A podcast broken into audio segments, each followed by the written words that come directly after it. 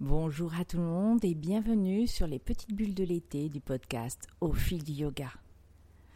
Aujourd'hui, petit podcast parce que si je vous dis que j'en ai enregistré 10 que j'ai jetés, vous ne me croiriez pas et pourtant c'est vrai. C'est parfois difficile de mettre de l'ordre dans ses pensées, de faire quelque chose d'à peu près construit parce que j'ai plutôt un mode de cheminement très particulier où je saute d'un sujet à un autre et et malheureusement, c'est pas forcément euh, adéquat euh, sous la forme d'un podcast. Alors, au final, j'avais envie de partager quand même un certain nombre de choses avec vous. Je suis une très grande lectrice. J'adore lire depuis toute petite. J'ai des centaines, enfin, j'ai eu des centaines de livres. On les revend, on les donne. Je prends beaucoup aussi à la bibliothèque. Et à la fin de la semaine, je suis en vacances. Donc, mon mari euh, s'étant cassé le pied il y a maintenant deux mois et demi, nous sommes en partie, en, très grande partie immobilisés parce qu'il ne peut pas rester longtemps debout. Mes vacances vont être studieuses. Et d'abord, j'ai ma pile de livres que je voudrais partager avec vous. Bien entendu, bien entendu, je vous invite à acheter le livre de Fabrice Midal, Foutez-vous la paix. Il n'est pas très long, il se lit même très facilement. Il mériterait déjà que je le relise. Mais parce que je suis persuadée que ce simple livre peut remettre certaines idées en place par rapport à ce qu'on imagine de la méditation, tout ce qui est véhiculé autour de la méditation et même sur, d'autres sujets euh, sur lesquels je reviendrai plus tard et très certainement avec euh, Maïmouna. Vous le savez peut-être, je suis professeur de forest yoga. Ce n'est pas le yoga de la forêt. C'est un yoga qui a été créé par Anna Forest. Alors, sautons tout de suite le sujet de la création. On est d'accord, le yoga a été euh, date de bien plus longtemps que Anna Forest, mais disons qu'elle a séquencé des, euh, des, des, des, séances qui ne sont pas préécrites comme par exemple l'ashtanga où vous avez des séries qui sont euh, intangibles. Là, c'est complètement différent. C'est la façon de faire sa pratique qui est, euh, qui est codifiée, on va dire. Anna Forest a été, euh, si vous avez écouté le podcast que les deux podcasts que j'ai fait sur le Forest Yoga, vraiment, vraiment marqué par tout ce qui est de la spiritualité, de la culture des Indiens d'Amérique. Les Indiens d'Amérique m'ont toujours fasciné. J'ai eu l'immense chance d'aller aux États-Unis euh, dans le euh, sud-ouest américain, dans les grands parcs nationaux et sur euh, les territoires de certaines réserves indiennes. Les paysages, c'est pas que le fait de rencontrer des Indiens, parce que j'en ai pas vu tant que ça, mais les paysages frappent énormément. C'est très désertique, très très très très chaud en été.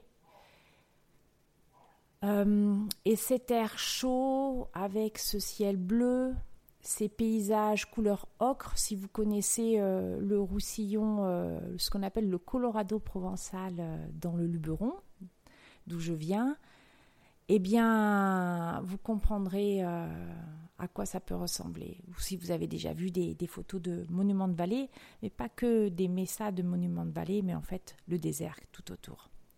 C'est splendide, ce sont des endroits qui sont, euh, pour moi en tout cas, euh, très attractifs pour la méditation. Vraiment. Il y a un silence immense. Pour ça, les Américains ont la chance, c'est d'avoir euh, une immensité. Ce qu'on n'a pas, nous, ici, euh, c'est complètement différent. Donc, les Indiens euh, me passionnent. J'apprécie énormément leur chant. On en apprend deux, trois en forest yoga. J'ai un tambour. Je ne vais pas l'appeler chamanique. J'ai un tambour. J'ai un beau tambour. Et j'ai une flûte amérindienne. Et je voulais me connecter encore un peu plus euh, avec cette culture pour la comprendre et puis aussi euh, pour intégrer des éléments de sagesse. Alors, c'est très difficile de trouver des, j'allais dire, des livres sérieux. Vous pouvez trouver 3 millions de livres sur le chamanisme, je n'en voulais pas. je ne veux pas de livres qui sont écrits par des Occidentaux et non pas par des Indiens. Et j'ai cherché longtemps, j'ai trouvé des choses en fait en anglais, et en fait plutôt d'ailleurs sur des expositions d'art religieux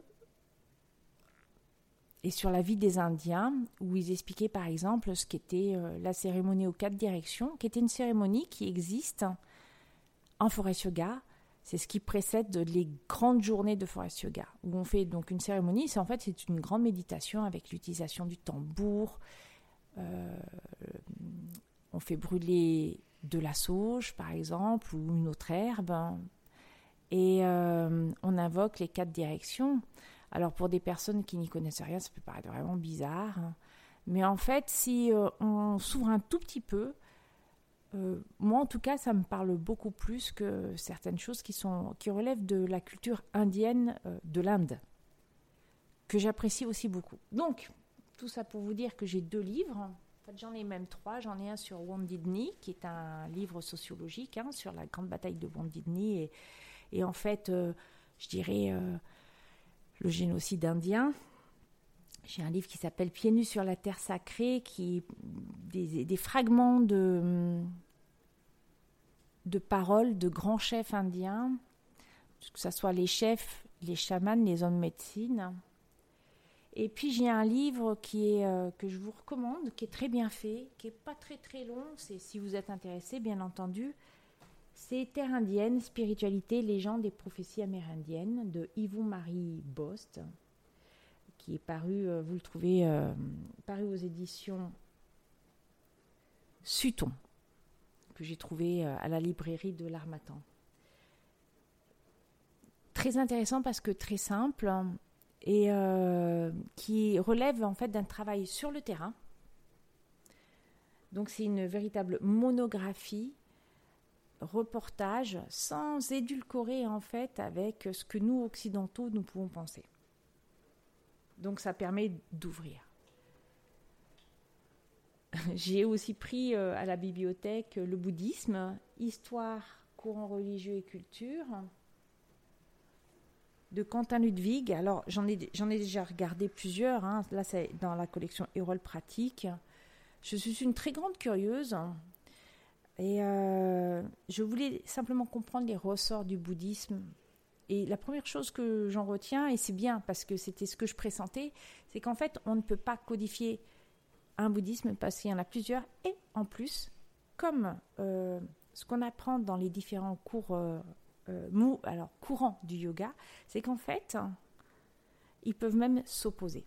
Et je trouve ça très intéressant parce qu'on lit des choses, c'est pas les mêmes interprétations, c'est on se dit mais c'est parce que j'ai pas compris. Non, c'est que en fait c'est vraiment comme ça. Donc ce ce livre qui est en fait un livre euh, universitaire euh, me permettra de, cadrer euh, les choses. Et et je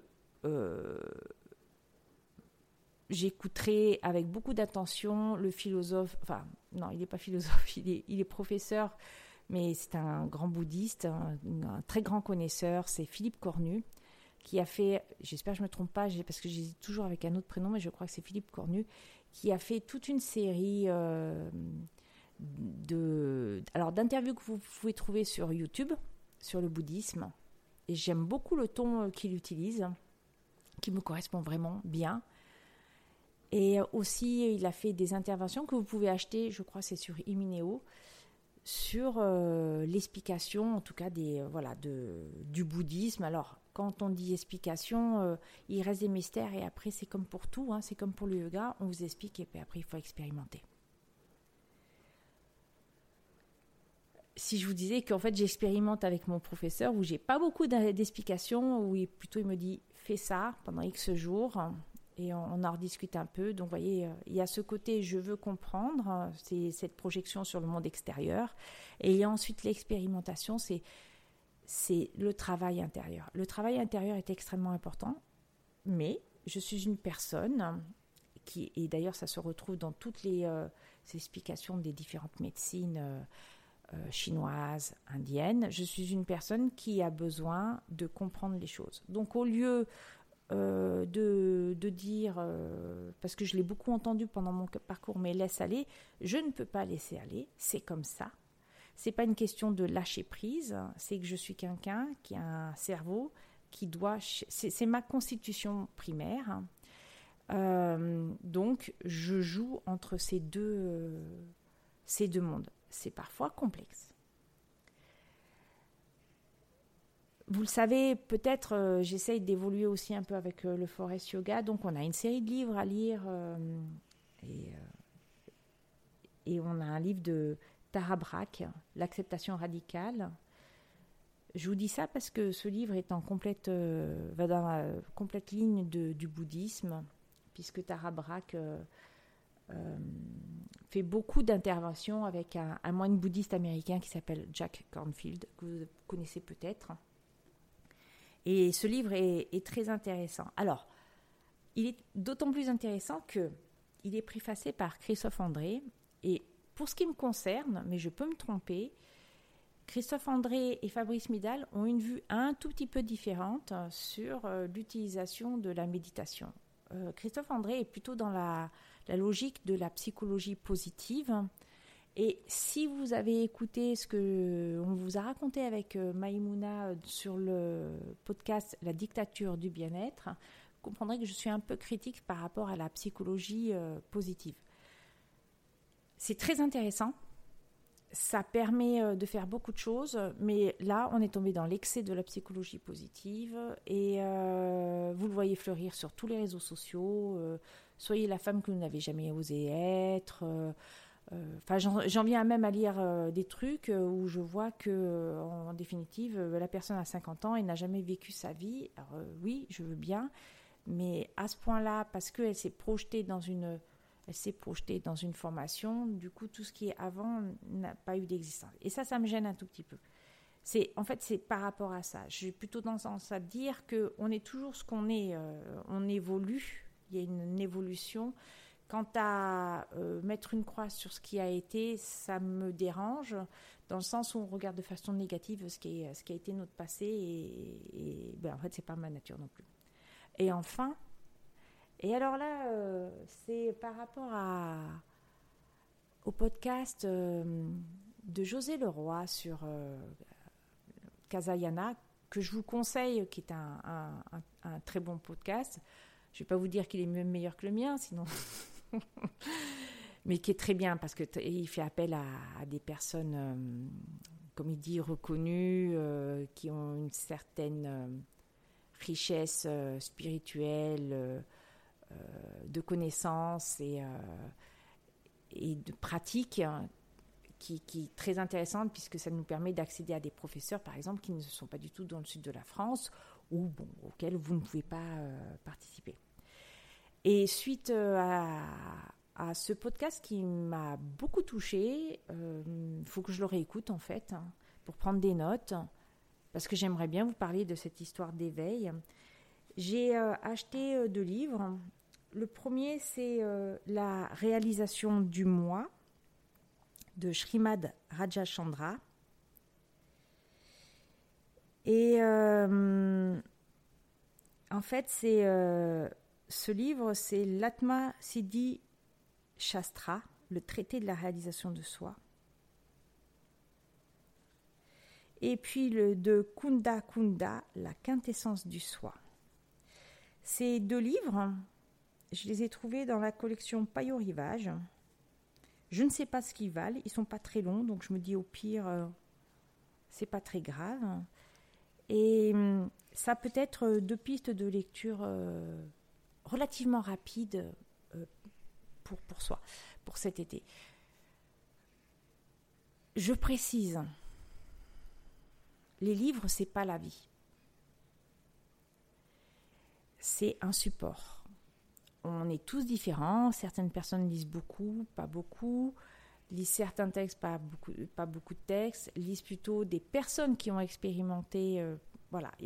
chacun a son propre chemin. Il y a encore plein d'autres livres euh, euh, super intéressants.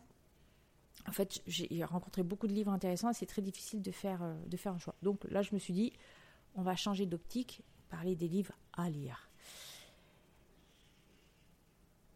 J'espère que ça peut vous, voilà, vous donner des idées pour vous. N'hésitez pas à m'envoyer un message pour me faire part de vos lectures. Euh, je vous dirai pour conclure que j'ai lu un livre qui s'appelle Glucose Goddess, qui n'a strictement rien à voir avec le yoga, mais qui m'a fait beaucoup réfléchir à l'alimentation, qui est très très intéressant je vous le conseille. C'est un succès de librairie actuellement. Je pense que vous pouvez aussi le trouver euh, euh, dans toutes les bonnes bibliothèques. Ce livre, en fait, euh, vous explique ce que fait le sucre en vous et en fait comment on a été conditionné depuis qu'on est né. Hein. C'est un peu comme le stress, etc., la perfection et ce que ça peut créer chez vous. Donc simplement, voilà, c'est là c'est un livre complètement à, part, un petit coup de cœur complètement à part. Euh, et ne pensez pas que je lis que des livres sur le yoga, bien au contraire. Et sur ce, bah, je vous souhaite euh, une excellente journée. Et oui, n'hésitez pas à me faire part euh, de vos propres lectures.